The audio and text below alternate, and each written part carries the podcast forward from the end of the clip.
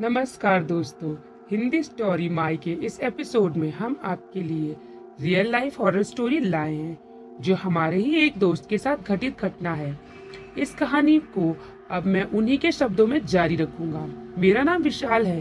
वैसे तो मुझे कभी डर नहीं लगता, पर कभी जब आसपास किसी की मौत हो जाती है तो मुझे डर के मारे पूरी रात नींद नहीं आती। ऐसा ही कुछ आज का दिन है।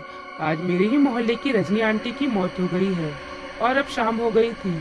अब से कुछ ही देर में रात भी हो जाएगी। और मेरे डर का कारण ये था, क्योंकि जब किसी की मौत होती है तो कहते हैं, तेरह दिन तक उसकी आत्मा घर के आसपास ही घूमती रहती है।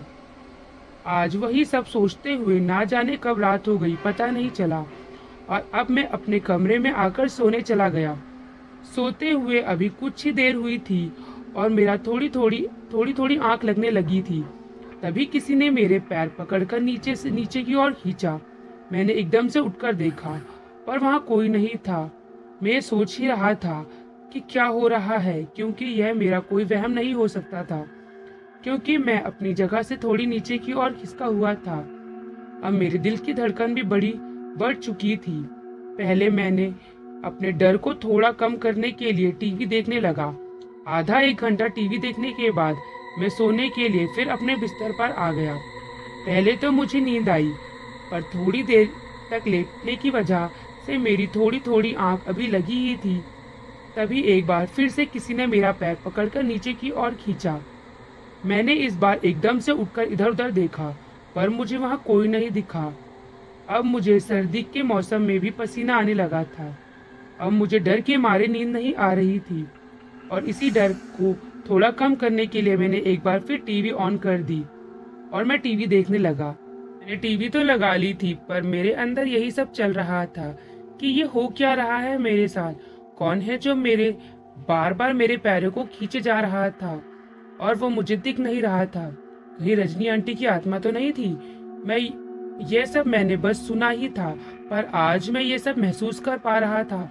काफ़ी देर तक टीवी देखने के बाद अब मुझे थोड़ी नींद सी आने लगी थी।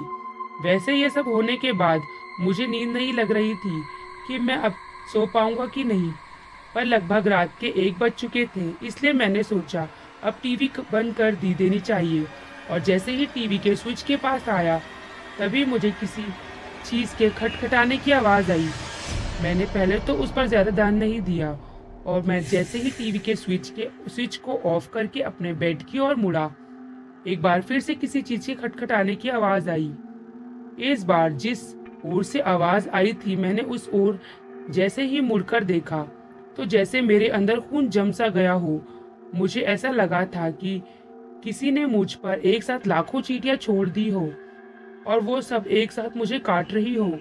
मैंने देखा, मेरे कमरे की खिड़की के बाहर से रजनी आंटी खड़े होकर खिड़की को अपने हाथों से थपथपा रही थी। और उसने वैसे ही कपड़े पहने थे जैसे वो पहले पहना करती थी। और उनके बाल खुले थे और मुझे ही घूरे जा रही थी। उनको ऐसे अपने सामने खड़े देखकर मैं मेरे डर की कोई सीमा नहीं थी। अगर कोई डर नापने वाली मशीन होती तो मेरा डर सबसे ऊपर ही होता। वो आंटी अभी भी मेरे कमरे की खिड़की खटखटा रही थी और अब मेरे अंदर इतनी हिम्मत नहीं थी कि अपने कमरे से बाहर निकलकर उसके पास जाऊँ। इसलिए मैंने अपने फ़ोन से अपने पापा को फ़ोन करा और बोला, पापा, मुझे डर लग रहा है। पापा, मेरी बात तुरंत समझ गए, क्योंकि वो जानते थे, मैं कभी नहीं डरता। इसलिए पापा तुरंत मेरे कमरे में आ गए। पर मैं पापा जैसे ही आए वो आंटी वहाँ से गायब हो गई थी और पापा मुझे अपने साथ लेकर अपने कमरे में ले गए और मैं पूरी रात वहीं रहा। और सुबह जब मैंने सारी बात बताई तो मुझे पता चला कि वो आंटी मेरे मोहल्ले के और लोगों को भी दिख चुकी थी।